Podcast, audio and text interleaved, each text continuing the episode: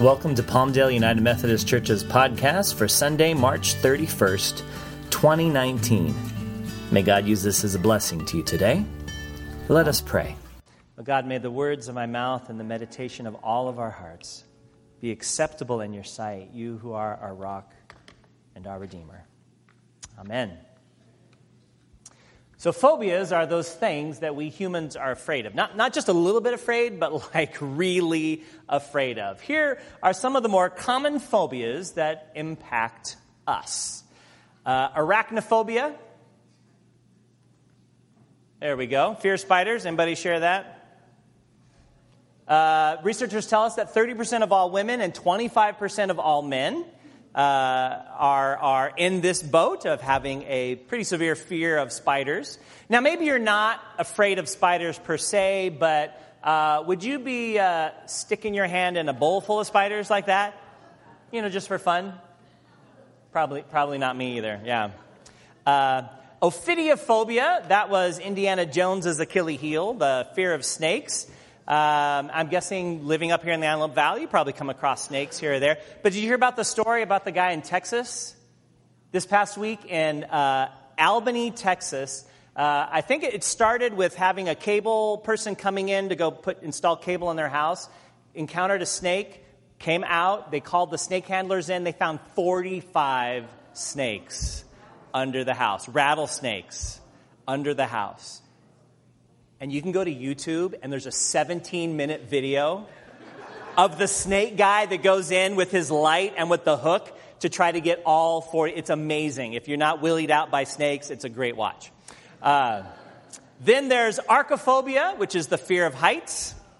If you fall into this category, 23 million other American adults also have this same fear. 8 million Americans suffer from aerophobia, fear of flying. Yeah. Anyone affected by cynophobia, which is the fear of dogs. They say that often it's because you were traumatized, maybe bit by a dog when you were younger. But I don't think anybody would be afraid of those, right? What are puppies going to do, lick you to death or something? There's astrophobia, the fear of thunder and lightning. By the way, if you live in Hawaii, hardly ever have thunder and lightning. I think like maybe 5 times in the 28 years I lived there. Or trypanophobia, which is the fear of injections or needles.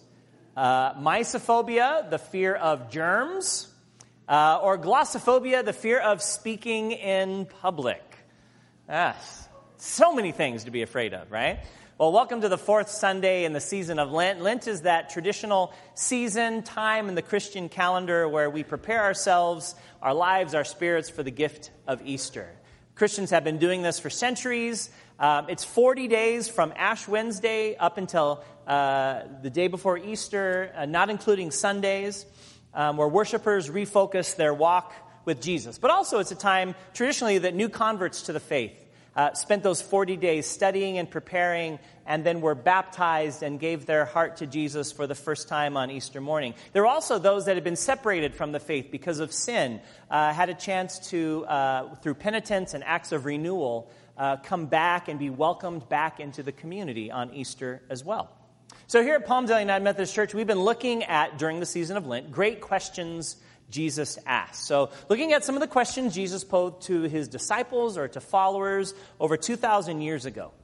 Questions like, what are you looking for? When he asked the original disciples, what was it that caused them and us to come and follow Jesus in the first place? What do you have? A question that gets at how are we gifted for life and ministry? And oftentimes we think we don't have enough and we get focused on that. And Jesus says, no, what do you have? Look around. What resources do you have? And also don't forget that you have me. And then what do you want me to do for you? We looked at last week. What is it that if Jesus was there and asked us for our one deepest desire, what would we say? And is that something that if it was answered would not only bring God glory but help cause others to come to the faith as well? We're finding out that these questions were not only important to the people that Jesus asked them to over 2 centuries ago, but they're also important for us as well. In fact, these questions kind of get at some of the heart of the most important questions we can ask ourselves of faith. Today we encounter the disciples when they're not at their best, when they too are in the midst of a phobia. They face moments of being overcome by fear. The story is from Mark's Gospel. I invite you to take out the pew Bible in front of you or open up your smartphone. Many of you have downloaded the YouVersion Bible app. It's a free app that has all kinds of translations, some of them that will even read the Bible to you as well. So if eyesight or just having time to do that is something, you can have it on in the background as you're driving or whatever and have the Bible being read to you. Anyway, we're going to go to the Gospel of Mark chapter 4. And even though Zach started us off at our passage in verse 35, we're going to start this morning back at the very beginning in chapter 4, verses 1 and 2. It says this. Again, Jesus began to teach beside the sea. Such a very large crowd gathered around him that he got into the boat on the sea and sat there, while the whole crowd was beside the sea on the land. And he began to teach them many things in parables.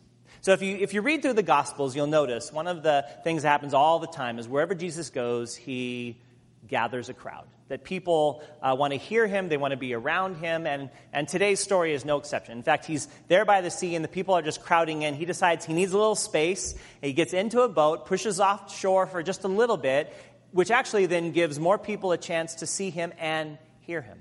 And he spends the day teaching, and Mark says he begins to teach in parables. The sea that he was standing by was known as the Sea of Galilee. And it was Israel's largest freshwater lake. In fact, the sea is approximately 13 miles long, 8 miles wide, and it takes 33 miles if you were just going to walk all the way around the coast from one end all the way back to where you started. And it was here on this very lake that Jesus begins to teach some of the parables of the sower, the parable of mysterious growth, the parable of the mustard seed. He's beginning to start to teach them about what it means to grow in faith, to grow in depth of soul.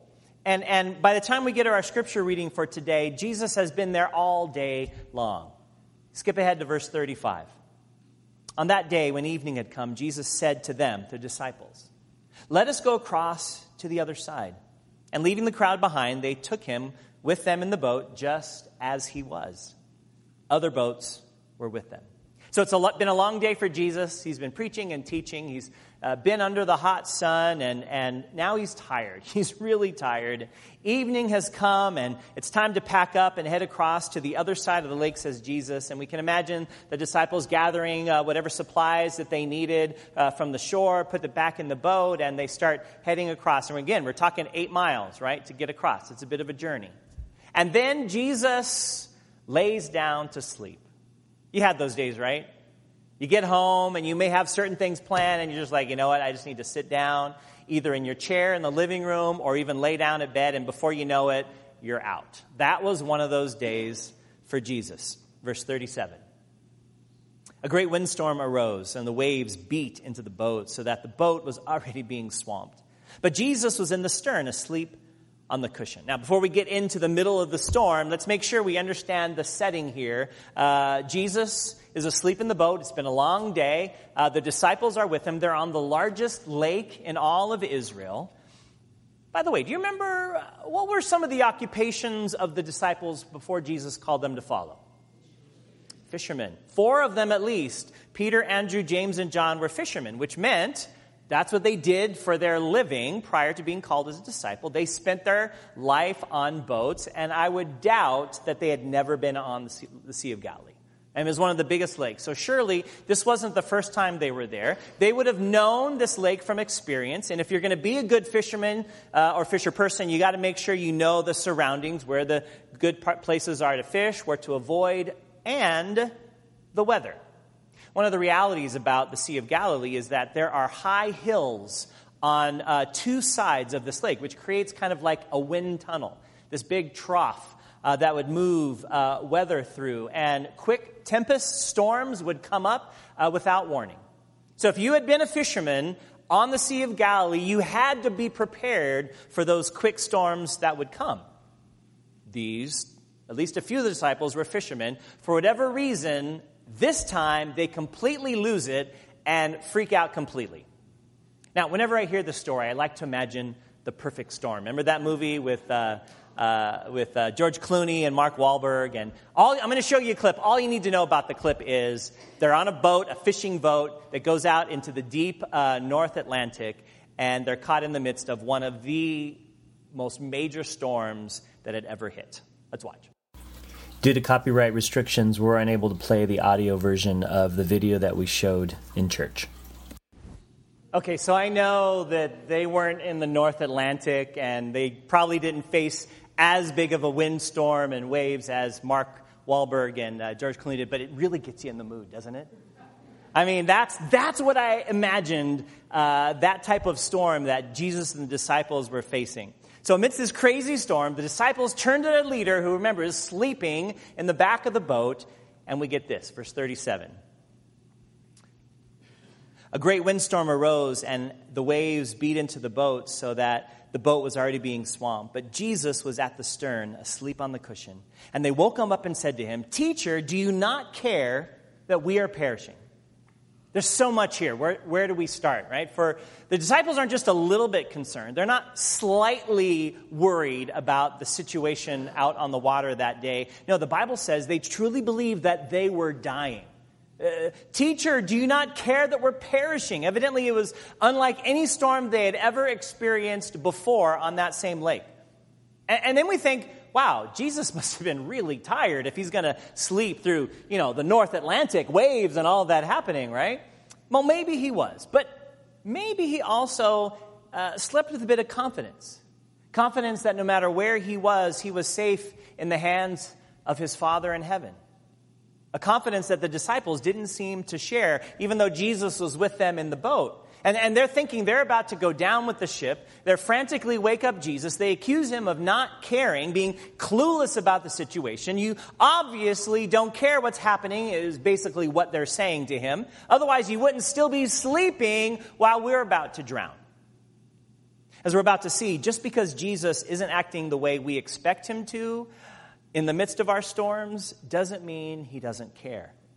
It's a hard lesson for us as humans to learn, isn't it? That when we're in the midst of storms in life, we expect Jesus and God to come to our rescue. And it doesn't always happen, does it?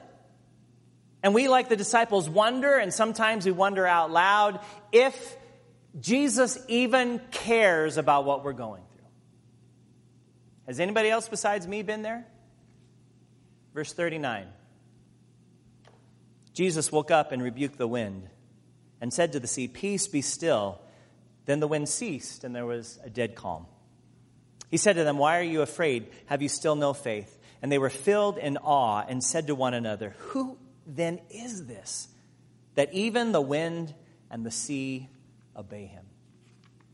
Numerous scholars will tell you that the Greek word that's used here by Mark when Jesus rebukes the wind and the storm, that's the same word that is used when Jesus encounters demonic forces. This is a strong word. It isn't just stop, be quiet, calm down a little. No, this is when Jesus encounters the most evil, as forceful as he can say it. What's interesting, in Jewish literature, the sea was often equated with evil and chaos. It's filled with monsters and dangerous creatures, right? So both Jewish and Christian texts speak about the end times, God's future, when the watery chaos of life would be finally defeated once and for all. And so here, Jesus in this story ceases the raging of this watery chaos. The disciples soon discover that Jesus himself has the authority over this evil, this uncertainty. Authority that was typically associated only with God alone. And it's more than just a display of Jesus bringing about some change to inclement weather. As a pastor, anytime I'm invited to go to some event that's going to be outside, often people will say, "And you take care of the weather, okay?" Like, that's my job, to pray that no wind or rain, And I know Easter's coming up at the amphitheater, and we want to have nice weather, but that's that. It's not a party trick. This wasn't a party trick for Jesus. So this was an assertion that Jesus is more powerful than any external force we may encounter. I mean, that's a word that we need to hear over and over again, right? that no matter what we're experiencing in life, Jesus is more powerful than anything outside of our control. When the early Christian church was looking for a sense of identity, the first couple hundred years after Jesus' life, death, and resurrection, one of the symbols they used was a ship. Right? You can imagine that the early church was being tossed to and fro by the waves of persecution from the Roman government, and it was not smooth sailing, not by a long shot. Nevertheless, they would look to stories like this one from Mark's gospel when Jesus calmed the storms to remind him that even in the midst of this uncertainty, the ups and downs of life, Jesus is in control of the storms. Fast forward 2 centuries later, during the dark days of World War II, the World Council of Churches, this coalition of various denominations seeking to bring unity back to the body of Christ that had been so separated and splintered over the years, they also adopted the ship as their symbol. It's a visible reminder that as followers of Jesus, we're never assured of smooth sailing, but our ship, the church, the body of Christ, all churches together, not just this one that we belong to, can endure anything that comes our way because of the one who sails with us. But all of this has yet to point back to the great question that Jesus asked for this week, and so we go back to verse 40 of Mark chapter 4. Jesus woke up, rebuked the wind, said to the sea, "Peace, be still." Then the wind ceased, and there was a dead calm, and he said to them, "Why are you afraid? Have you still no faith?" That's a great question, right? Why are you afraid? Now, conventional wisdom tells us the disciples have a right to be afraid. I mean, given the harrowing environment they found themselves in, with George Clooney and Mark Wahlberg out on the North Atlantic, right? We can imagine they would be afraid, but then we have Jesus, one of the most patient and forgiving and understanding and sympathetic human beings to ever walk this earth. He says to them, "Why are you afraid?" Maybe it's more than just being scolded by Jesus. Maybe there's something more. I think Jesus chastises the disciples because of their fear, but is that fair of him? Sociologists say that we fear when we realize we're not in control, whatever it may be, right? Spiders, snakes, heights, whatever it may be. Alan Nelson, in his book, Coached by Jesus, invites us to imagine fear a different way. He says, think of a tug-of-war rope. And fear and faith are on opposite ends. And we have the choice to decide which end are we going to stand on and pull towards. Are we going to stand on the fear and continue to pull towards into those feelings of being overwhelmed and fear? Or are we going to stand on the faith side and pull towards that? During my elementary years, I grew up in Arizona, and we would occasionally come to California for vacations and trips. My mom had an auntie and uncle that lived in Long Beach, and so I remember one summer we drove out to stay with them, and we were going to go to Knott's Berry Farm. I was super excited, hadn't yet moved into the roller coaster riding, phase of life, but I loved log rides. And Knott's Berry Farm has, one of the great log rides in all of log riderdom, I guess you might say. Anyway, the night before we were to go, I had a bad dream. Actually, it was more like a nightmare. And when I woke up, I was terrified, I was sweating, I was completely disoriented. My parents asked me to describe, tell us the dream, what was it? And I couldn't, no images could come to my mind. So instead of any events that I witnessed in my dream, it was more like a feeling. And the best that I could do to explain the feeling was, you remember old TV sets back in the day? And channels stopped at about 11 or 12 p.m. And after the channel went off, you got snow. You got snow. That's the best I could explain my dream. And this was before Poltergeist, so I hadn't, watched the movie and had, whatever. No. It was something about the snow and the feeling, and I couldn't really quite put my hand on it, but it just overwhelmed me and it terrified me. What was interesting is as time passed, about 3 or 4 times a year, I would have that same dream. And it would scare me every time. Intermediate school, high school, college. I had this recurrent dream throughout my life, and I woke up afraid, feeling overwhelmed. And then after high school and college, Jody and I got married, and we moved to the East Coast to go to seminary. I went to Drew Theological School in Madison, New Jersey. And for 3 of the 4 years, I was the student assistant pastor at the United Methodist Church that was right there on the corner of campus. I first started as a youth pastor, and then after 1 year, was invited to be the student assistant, and so I got involved in more of the activities in the life of the church, including pastoral visitation and pastoral care. And I specifically remember one day I was over at a person's house who was a member of the church, and as I was trained to do, when you finish a visitation, you always ask, is there anything we can be praying about? And so the woman had shared whatever it was to pray. I don't even remember the specifics. And did the holding hands together and closing our eyes and bowing our heads. And I started into the prayer, and I probably got about 30 seconds into the prayer, and then it happened again.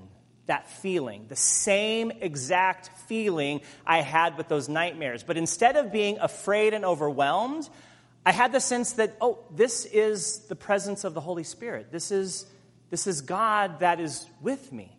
And I never again had the nightmares while I was sleeping, but every so often when I was praying with someone, I would have that. And I no longer was afraid, but I was excited. Oh, wow, this is God's presence with me. I didn't understand it. It was there with me back when I was a kid. Before we went to Knott's Berry Farm, and all throughout my life, God's presence has been with me, but it was so overwhelming I couldn't put words to it, but now I know I am no longer afraid. I can't control when it happens. When it does, I just think, wow, there's something about this experience that the presence of God is more powerful than when I'm just praying on my own. It completely changed. Fear turned into a sense of calm and excitement. So, back to the story. That night on the Sea of Galilee, the disciples are not in control. We humans have a hard time dealing with life when we're not in control of our surroundings. But they failed to recognize that Jesus was still in the boat with them. He was still in the boat with them. They may not have been in control, but it was never their job description to be in control in the first place. Right? When Jesus called them, he didn't say, come and follow me, and I will make sure that you are in complete control of every aspect of your life. No, he said, lose your life, and then you will find it. As much as we enjoy the illusion of being in control, that's ultimately God's job description and not ours. The Apostle Paul, in his letter to the book in Rome in chapter 8 says this, if God is for us, who can be against us? Who will separate us from the love of Christ? Will hardship, distress, persecution, famine, nakedness, peril, or sword? No, in all these things, we are more than conquerors through him who loved us. For I am convinced that neither death, nor life, nor angels, nor rulers, nor things present, nor things to come, nor powers, nor height, nor depth, nor anything else in all creation will be able to separate us from the love of God in Christ Jesus our Lord. That might be my favorite passage in all of Scripture now. There is nothing that we go through, nothing that we experience, nothing that comes our way that will be able to separate us from God's love in Christ Jesus. Which leads us to wonder, now, what if Jesus hadn't been in the boat with them? And that storm arose. Then would it be okay for them to be afraid? Well, I'm glad you asked. There's other stories in the Gospels where the disciples are out on the water. A storm comes up. Jesus is not there. And what happens? He comes walking out to them on the water. And he calms the sea. And once again, he recognizes the fear that is gripping them. And he invites them to step out of that situation and walk towards a deeper faith. Because fear is how we feel when we realize we're not in control. But once we realize we're not in control, can we turn to the one who is in control? Can we allow God then to take it from there? 1 John 4:18 assures us there is no fear in love. Perfect love casts out all fear. So when Jesus asks, why are you afraid? He asks, of course, in the midst of storms. That's part of life. I wish I could tell you as a follower of Jesus that you will never go through any difficulties. That's part of the benefits of signing up and being a disciple. But I would be lying. And if you haven't had many storms in life, get ready because they're coming. That's just part of being human. And we will react with fear because that's the natural human tendency, but don't stop there. Allow God to take that over. Jesus says, don't you trust? I'm with you. I'm here in the boat. You may not see me. That's because I'm sleeping in the back, under the cushions or on the cushions.